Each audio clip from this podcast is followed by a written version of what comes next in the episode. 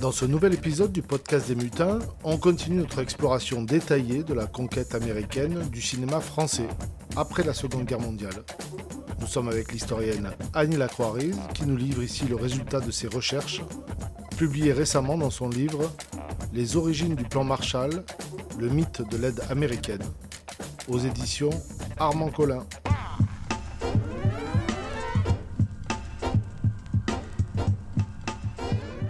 Épisode 4 Bérésina et résistance du cinéma français.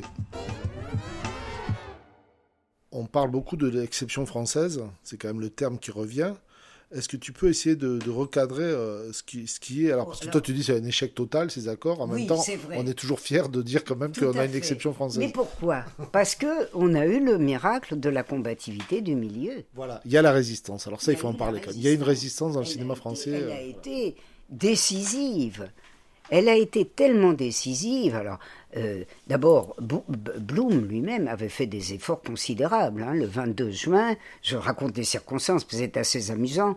Euh, et je rappelle d'ailleurs euh, la, contribution qu'avait donnée une de, mes étudiantes de maîtrise, qui avait fait une excellente maîtrise, qui est devenue journaliste aujourd'hui, Marion Hellman, qui avait fait une étude sur le sujet.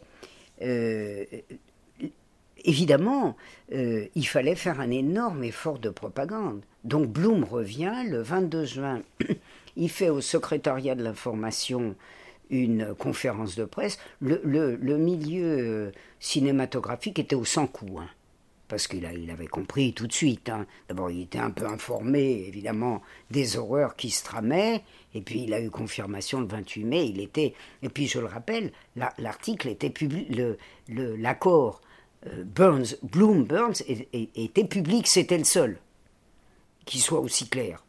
Et les communistes français faisaient aussi euh, une contre-propagande. Il faut, il faut rappeler que le milieu était très communiste, c'est-à-dire que la CGT, euh, Frachon dirons-nous, la CGT des unitaires, avait une. Je, pense qu'elle représentait la 90%. Hein. Au congrès de 46, elle faisait 84% tout, tout, tout en moyenne, mais le cinéma, FO n'existait pas, ou ce qui allait être FO n'existait pas. Hein, parce qu'officiellement, il n'y a pas encore d'FO, mais il y avait déjà FO, comme je l'ai montré dans divers travaux. Et donc... Ça, on en parlera un jour, mais c'est la, la, création américaine, FO. voilà, et c'est une organisation qui est au moins aussi rattachée euh, au Parti socialiste que les unitaires étaient rattachés au Parti communiste. Donc, euh, euh, les, milieux cinématographiques étaient au sans coup, et Bloom s'en va faire une grande, avec en compagnie de Monet, au secrétariat à l'information, détenu par Defer. Alors Defer était un socialiste fort anticommuniste, mais... Là, on parle bien de Gaston Defer. Hein. Oui, de Gaston, le futur maire de Marseille et puis ministre de l'Intérieur, si je ne m'abuse, de Mitterrand et donc euh, qui avait été très lié avec les milieux américains pendant la guerre, et financé déjà par les milieux américains pendant la guerre. Mais euh, Defer avait encore, euh, je dirais, une, petite once d'esprit critique public, au moins, puisque il avait annoncé, pas du tout, pas du tout une évidemment une nationalisation cinématographique qui pourrait léser les États-Unis, entre parenthèses, c'est une dimension de l'affaire, hein, parce que comme je le montre, la négociation Bloom-Burns, ou dite Bloom-Burns, euh, sonne le glas des nationalisations en France. Hein. Euh, pas seulement dans le milieu cinématographique où finalement il n'avait pas été envisagé, mais sonne le glas. Et euh, de faire une partie de la SFIO ayant encore officiellement un programme de gauche, avait laissé entendre qu'il pourrait y avoir des nationalisations dans le cinéma qui frapperaient les, non pas les milieux américains, mais euh, les parts allemandes issues euh, de Greven et de, de, de Loufa, donc de la société qui avait fait la pluie et le beau temps sous l'occupation. Voilà, c'est allemande voilà. Alors, alors oh, ça avait fait très mauvais effet. On ne le savait pas, mais on est le 22 juin. Je parlerai de Blum après. Mon bon de fer est là aussi parce qu'il est secrétaire à l'information dans le gouvernement tripartite à, tête socialiste de, de janvier, qui succède à De Gaulle, de janvier 1946. Et donc, il a été apparent porte-parole tout de même au moins d'une nationalisation partielle du cinéma. Alors Baraduc le hait. Baraduc dit Oh, il a fait des, il a fait des déclarations intempestives sur la nationalisation.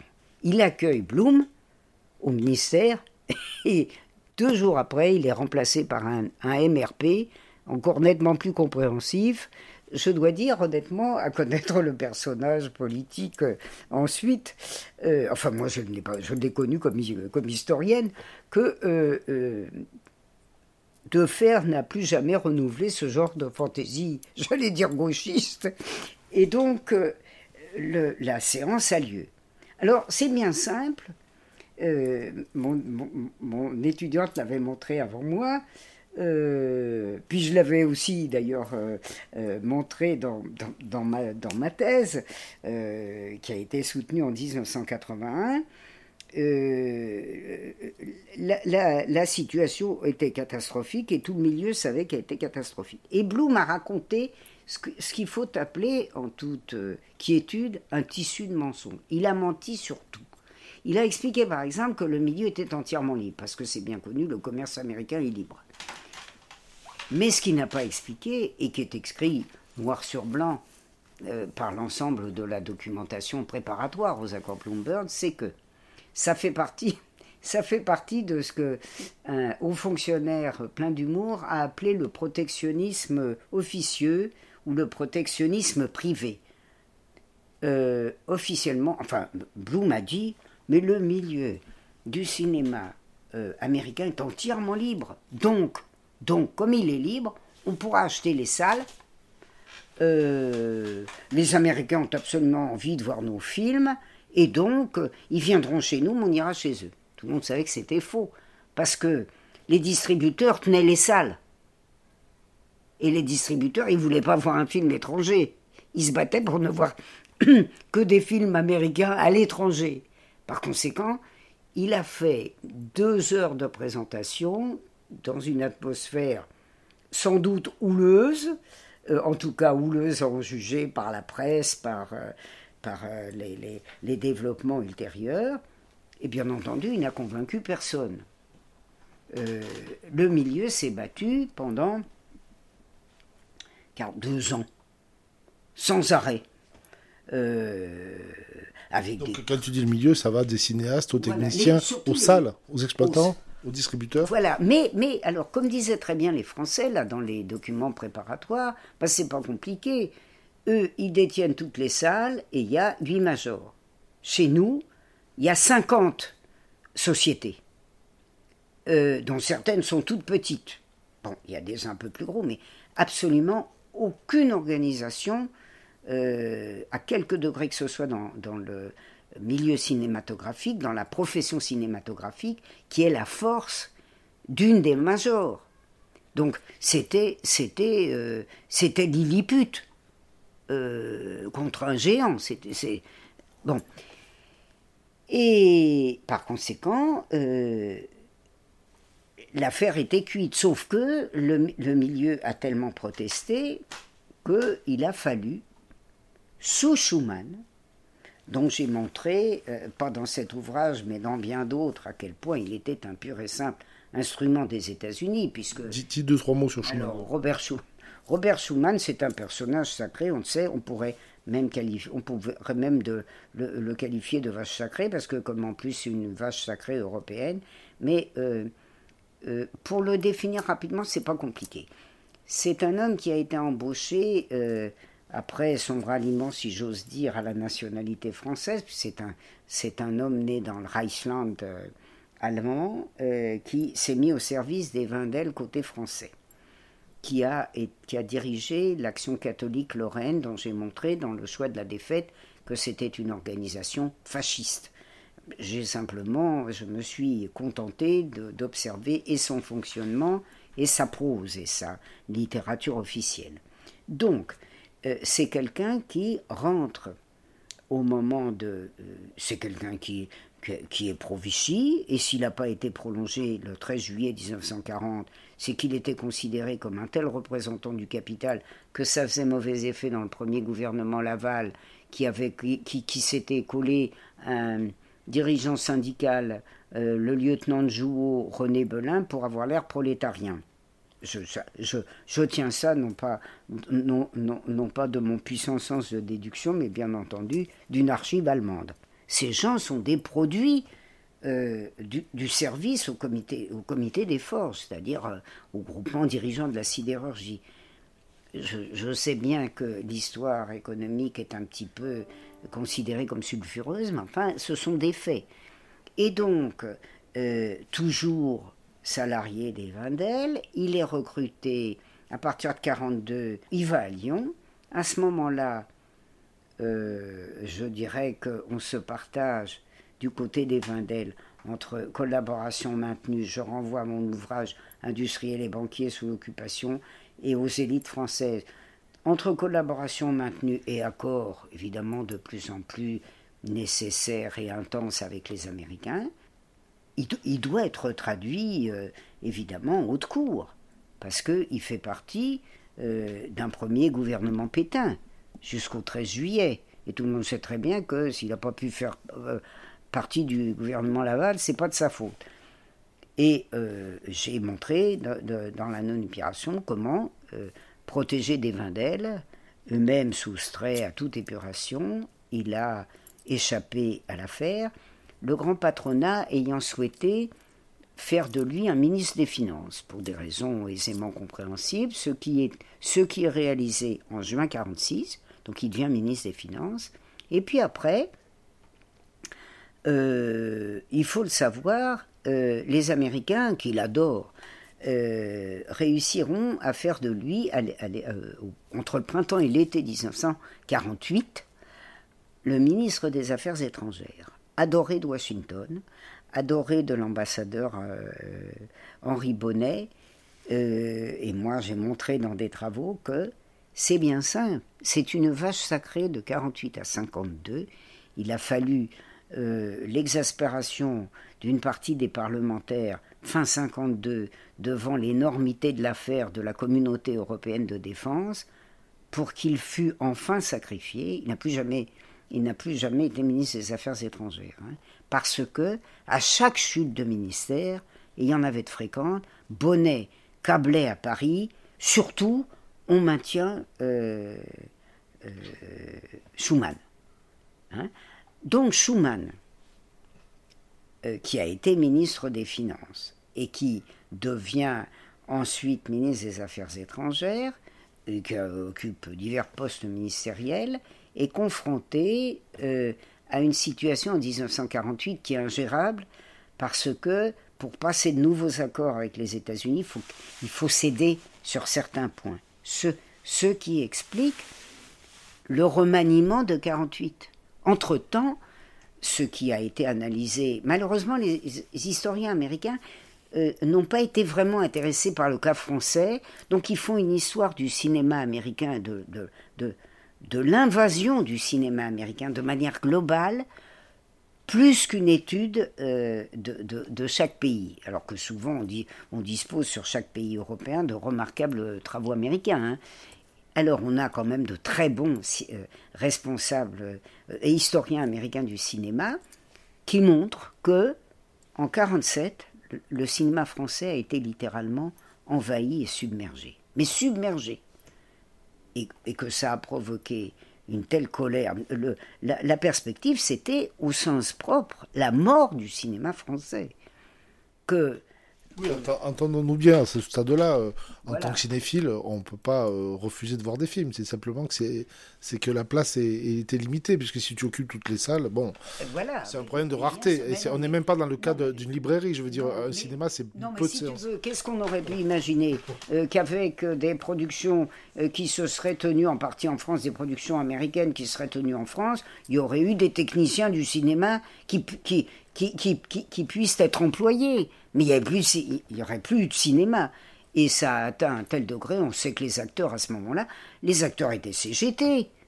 Euh, c'est une, une chose qu'on n'imagine plus aujourd'hui. Mais il faut savoir que la France de 1944 euh, à 70 ne ressemblait pas du tout à la France d'aujourd'hui. Et donc il y a eu une gigantesque manifestation où il y avait tout le gratin du cinéma français, de Madeleine Sologne à Jean Marais, ils y étaient tous pratiquement. Hein. Euh, les ralliés à la SFIO et à FO hein, euh, se comptaient sur les doigts de la main. Et là, ils ont été en partie obligés de... Enfin, ils ont été obligés de reculer, mais en partie seulement, parce que, comme le montrent très bien les historiens américains du cinéma, euh, les Américains ont noué avec les sociétés françaises des accords qui leur, qui leur ont à nouveau euh, laissé le droit d'aînesse. Et ça explique aujourd'hui que nous nous trouvons euh, avec un cinéma américain qui n'est pas mort. Et quand on voit le cas Justine Trier, on se rend bien compte quand même que hein, elle, a, fait le, quand même le descriptif d'une situation de lutte difficile pour la quasi-totalité des milieux du cinéma. Comme on le sait, les milieux gouvernementaux lui en tiennent une immense rigueur on se rend bien compte que, et c'est ce qui est étudié par les, historiens du cinéma américain, les Américains ont réussi à faire beaucoup d'argent en, investissant en France, euh, en, s'associant avec des sociétés françaises, etc. Et finalement, ils ont quand même submergé le cinéma français, non seulement par les films importés et déjà amortis, euh, qui font chez nous les plus gros effectifs de, spectateurs, mais aussi par, euh, j'allais dire, une fusion, euh, une insertion dans le milieu cinématographique qui en a fait des producteurs en France même. Alors revenons quand même à cette résistance, on a quand même obtenu des choses puisque euh, ils ont cédé, mais alors euh, comment se met en place cette exception française? Ça va être quoi l'exception française? ben, L'exception française, c'est en particulier le mode de financement du cinéma, hein, que je n'ai pas étudié de, manière approfondie ici, puisque euh, moi je m'arrêtais aux prémices du plan Marshall, mais qui a, qui, a, donné des moyens au cinéma français et par conséquent des moyens financiers euh, qui ont permis d'animer des productions françaises et de conserver une certaine autonomie. Mais quand on regarde les statistiques, même s'il existe quelques, quelques chefs-d'œuvre français, quand on regarde les statistiques, la part du cinéma français, on, on sait très bien, aujourd'hui, la, la recette du cinéma, c'est une question de salle. Et qui occupe les salles? C'est très clair, y compris dans le retour post-Covid, où là on a de nouveau une accélération parce que les on dit le cinéma ça repart, mais en fait c'est les, dix, les euh, films en tête de l'été, c'est des, des blockbusters américains. Je, ne sais pas combien il y a de salles euh, en France, mais ben, il y a des centaines, plus que des centaines de salles, c'est énorme. Euh, quand il y a un, un, un, remarquable film qui dispose de quatre salles ou de 20 salles, euh, et une cochonnerie euh, qui dispose de 400 salles, 800 salles pendant des semaines, euh, il faut savoir de quoi on parle. Alors effectivement, ils ont réussi même sur les grosses machines hollywoodiennes aujourd'hui à imposer à des cinémas, des exploitants, des exclusivités sur des salles. C'est-à-dire une salle dans le cinéma, par exemple la salle numéro 1, va, être va être entièrement consacrée à tel gros film, Avatar, machin, tout ça, enfin les ça Pose, ça, pose toute la question essentielle euh, d'une recherche euh, historique approfondie. Je ne sais pas quelles sont les sources.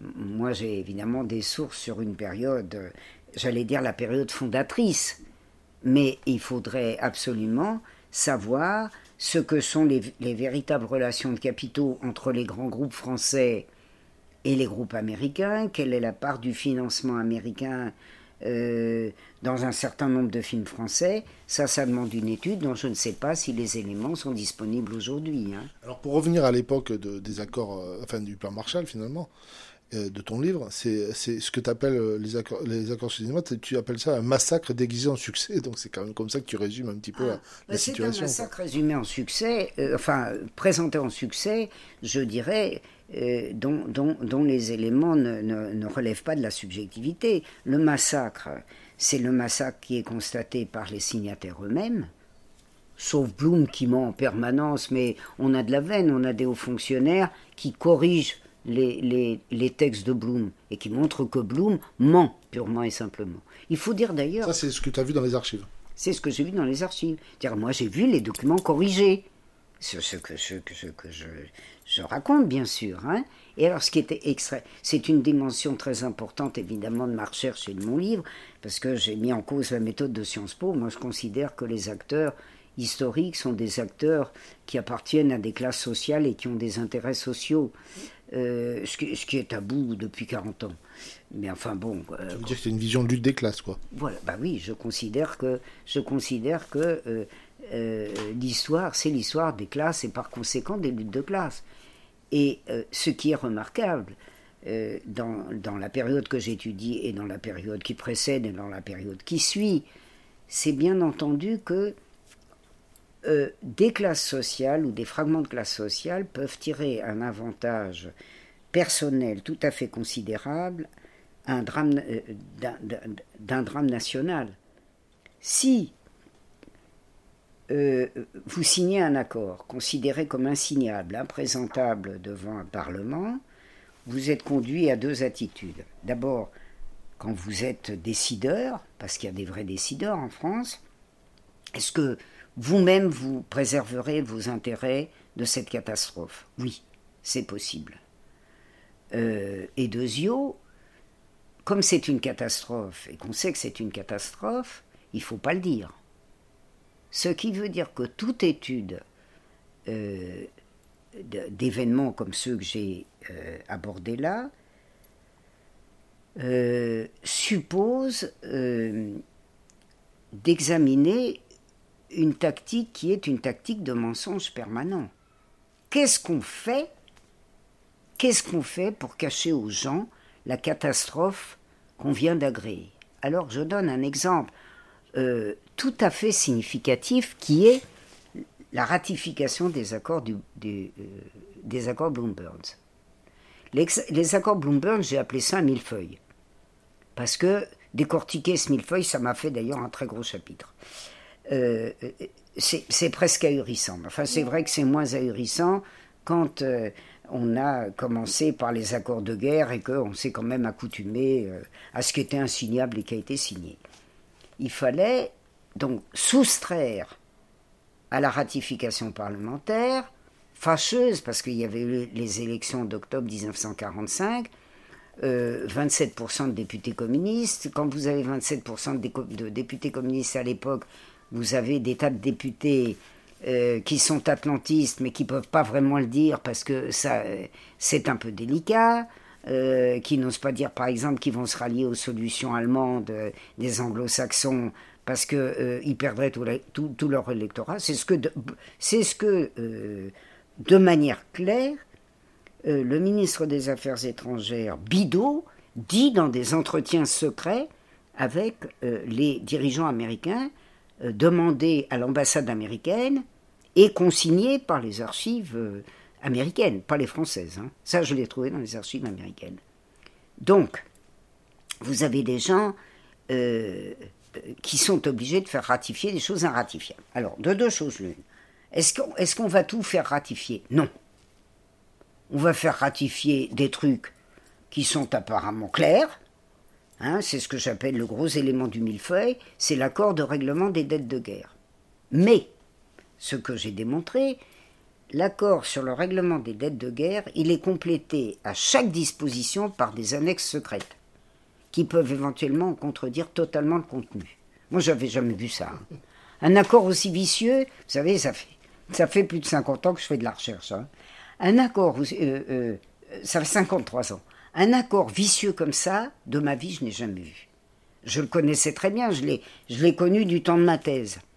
Mais finalement, en y réfléchissant, il est tellement monstrueux que, j'ai photographié, ce qui n'était pas possible hein, il y a 40 ans. J'ai photographié absolument toutes les, même il y a plus de 40 ans, j'ai photographié absolument toutes les pièces. J'ai bien fait d'ailleurs parce que mon, mon mari m'a dit mais c'est pas possible, t'as pas compris. Alors je le mettais devant l'écran vous savez, on peut peut-être se tromper quand on prend des notes. Je le mettais dans l'écran, dans l'écran, et je lui disais, tu crois que je n'ai pas compris là? Alors, Par exemple, sur la ratification. Donc ça, on ratifie. Mais, c'est, mais on ne sait pas ce qu'on ratifie, puisque le véritable contenu de l'accord, il n'est pas public. Bon. Et puis, il y a les accords Bloomberg. Ben, vous me direz, ben, ceux-là, forcément, on a dû les ratifier, parce que c'était un avenant à la, à l'accord commercial. Or, l'accord commercial avait été ratifié. Comme c'était un avenant, il fallait absolument le ratifier. Comment ils ont fait? Eh bien, euh, le délicieux Hervé Alphand, véritable instrument des États-Unis, explique comment on a fait, mais en mentant un peu. Qu'est-ce qu'il dit? Oh non, mais en juillet, parce qu'avant le débat de ratification, voilà, il explique. Il est, quand même très embêté, hein, parce qu'il se dit euh, euh, on a déjà eu un peu d'ennui avec des demandes d'explication, mais là, ça va, être, saignant. Et alors, il, dit il écrit à Bidot une grande note dans laquelle il lui dit Bon, là, alors, on a. Euh, il, lui, il lui dicte l'argumentaire. L'argumentaire, c'est quoi? C'est. c'est un accord tellement catastrophique pour les, euh, pour les Américains. Il l'écrit, hein, pour les producteurs américains, que euh, on, nous, a demandé euh, euh, de d'en faire un accord particulier, pas soumis à ratification, parce que le Congrès l'aurait refusé. C'est évidemment un mensonge énorme, d'autant que, je dirais, au, 28 mai même ou au 29, la presse américaine mange le mort, enfin, avoue tout, et, et, avec, avec un petit peu de pudeur, euh, laisse entendre quand même que l'accord sur le cinéma, c'est une grande chose. Bon, mais il y a eu des, consignes de discrétion du département d'État. Donc, comme dit Alphand, normalement, comme c'était un, avenant, ben, il aurait fallu le soumettre à ratification. Là, c'était sûr. Hein. Les accords sur le cinéma n'étaient pas ratifiés. C'était impossible il n'y aurait pas eu une majorité qui aurait pris la responsabilité de les ratifier. Et alors, je vous passe le, meilleur, les accords secrets euh, associés, les accords sur le euh, sur l'aéronautique, euh, les accords sur les bases, tout ça, tout ça, c'est dans le millefeuille. Je, je, vais terminer sur une chose qui n'est pas cinématographique, mais qui, qui frappera sans doute nos auditeurs, c'est que on a même collé dans une déclaration, une pure déclaration, donc non soumise à ratification, deux énormités aussi énormes que euh, l'affaire du cinéma. Les Américains, les destructions françaises sont essentiellement des destructions américaines. L'appauvrissement, le, pillage, c'est des pillages euh, allemands que j'ai décrits, enfin la déperdition allemande du fait des pillages d'ailleurs négociés avec le capital français, ça, évidemment, c'est un élément essentiel de l'appauvrissement français. Mais il y a un autre élément de l'appauvrissement français qui est les destructions massives des bombardements américains. Je rappelle hein, quand même 75 000 morts, hein, des centaines de milliers de bombes. La France a reçu plus de bombes que l'Allemagne. J'ai montré les rapports, euh, les rapports euh, au BCRA qui sont mais effrayants.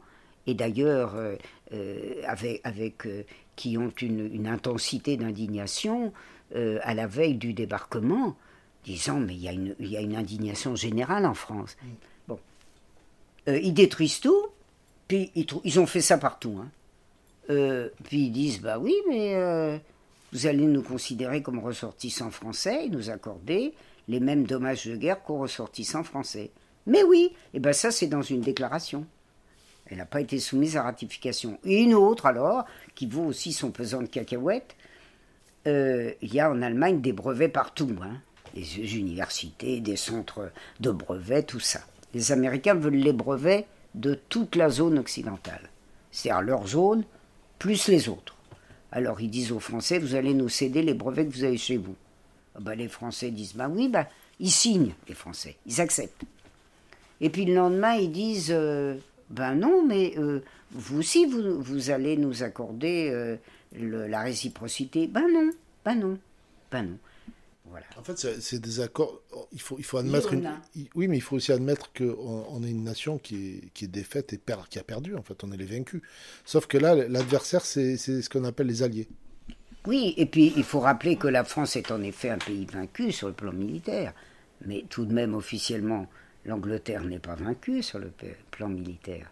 Et l'Angleterre est absolument déshabillée. Je ne donnerai que cet exemple que j'analyse dans le livre, c'est-à-dire ce que les, pro-impérialistes euh, francs ont appelé euh, le 6 décembre 1945 le Munich économique de la Grande-Bretagne, c'est-à-dire le prêt de 3,5 milliards de dollars qui était considéré comme devant absolument achever la ruine de l'Angleterre. Tout le monde savait que c'était catastrophique. Et, je le montre d'autant mieux que les archives américaines montrent que les, Anglais sont venus supplier les Américains. Ils ont dit Mais ça, n'est pas votable, jamais ça ne sera ratifié, tout ça. L'écrasante majorité euh, a ratifié. Et je le disais tout à l'heure, comme je pense que euh, nous sommes des êtres de classe, eh bien, ce qui explique fondamentalement que les classes dirigeantes aient accepté des accords qu'elles considéraient comme insignables, imprésentables, exécrables, etc., c'est que, comme l'avait très bien montré les, euh, les policiers français DRG euh, de Vichy, hein, les policiers DRG, c'est toujours plein de bon sens, aussi abominable que ça puisse être. Il faut savoir que c'est eux qui euh, examinent la situation intérieure. Hein. Et comme il disait à l'époque de Stalingrad, euh, les euh, ouvriers serrent les mains dans les poches et chaque victoire soviétique est pour eux une victoire d'avenir. Et la grande bourgeoisie qui était si pacifique avant, évidemment, était si pacifiste, elle voulait que l'Allemagne fasse le ménage en France. Trouve maintenant que les, anglo-américains n'avancent pas assez vite, évidemment, parce que Stalingrad avait montré quand même que les soviétiques euh, risquaient d'avancer.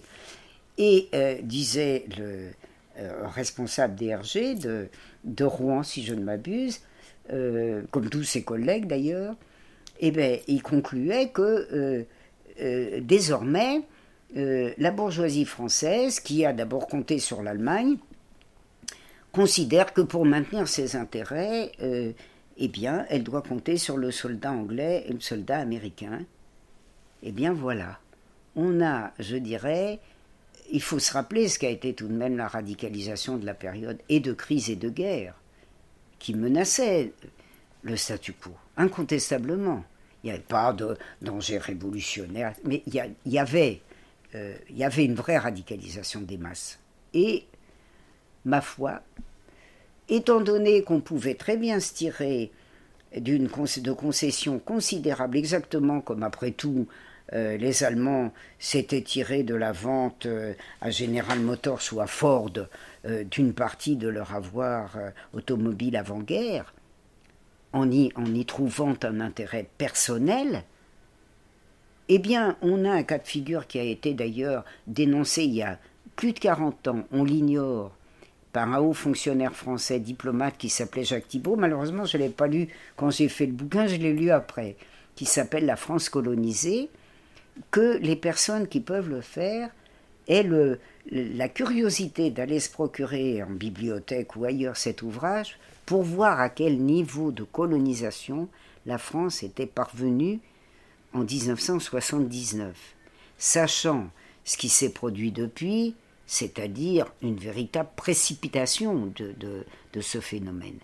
Et de cela, il n'est absolument aucun doute, la période fondatrice, bien qu'évidemment à racines antérieures, la période fondatrice, c'est la Deuxième Guerre mondiale et notamment ces accords Bloomberg qui anticipent entièrement sur les fameuses clauses du plan Marshall qui auraient sauvé euh, l'Europe non seulement des griffes de l'Union soviétique, mais qui l'aurait reconstruite. Tout ça repose sur du vent. Merci Annie pour ce brillant exposé et donc euh, qui est euh, qui est une partie seulement de ton livre qu'on conseille vraiment qui s'appelle Les origines du plan Marshall, le mythe de l'aide américaine, je mets entre guillemets parce que c'est écrit entre guillemets l'aide américaine. Et donc qui fera évidemment tomber du fauteuil les gens qui, ça, a même fait tomber du fauteuil de très proche, pourtant, euh, euh, que j'entretiens de l'affaire, je dirais, depuis euh, plus, plus de 40 ans. voilà. Ben, euh, merci en tout cas d'avoir répondu euh, à ces questions. Merci.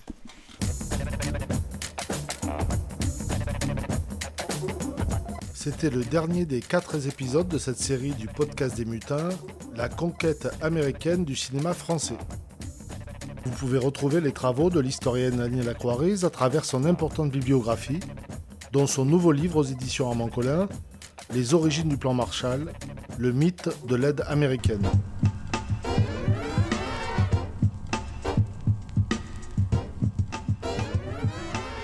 N'oubliez pas qu'en regardant les films sur Cinémutin, la plateforme coopérative des mutins de Pongé, plutôt que de vous laisser guider par l'algorithme de Netflix, vous soutenez le cinéma indépendant tout en gagnant la vôtre d'indépendance.